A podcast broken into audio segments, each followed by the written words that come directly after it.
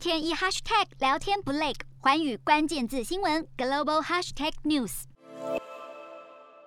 北京冬奥组二十七号发布了二零二二年北京冬奥会的防疫手册，参加的运动员都应该要接种疫苗，并且在入境后马上进入闭环管理。这个闭环管理的政策，应该说是我们这次冬奥会的一个最突出的一个防疫的一个特点。这样呢，能够保障冬奥会在疫情安全的前提下来举行。不遵守这个防疫手册规定的，可能会面临着警告、临时或永久撤销注册资格。北京疫情回温，冬奥组委会发布了防疫手册，里面包含了简化赛程、缩减人员规模、接种疫苗、闭环管理。一旦发现疫情，将即刻处理。而闭环管理政策指的是任何涉及冬奥场所包括交通、住宿、餐饮、竞赛、开闭幕仪式等，所有人员都只能在这些特定的空间内活动。不过，闭环范围内，运动员还是可以相对自由的通行。在这个大的闭环的这种范围内，运动员呢还是可以相对自由的来通行的，但是必须是要严格执行我们的相关规定，必须要乘坐专用的交通工具，不能够脱离这个闭环，不能够跟社会面接触。而参加明年冬奥和帕运的运动员，除非有特殊原因，否则都应该要接种疫苗。其他人员在抵达中国前十四天，完整接种者入境后直接进入闭环管理；未接种者或者是只接种一剂的人，入境后需要进行二十一天的集中隔离观察。今年底，组委会将发布第二版防疫手册，将根据疫情的状况进行分析和评估，调整防疫措施。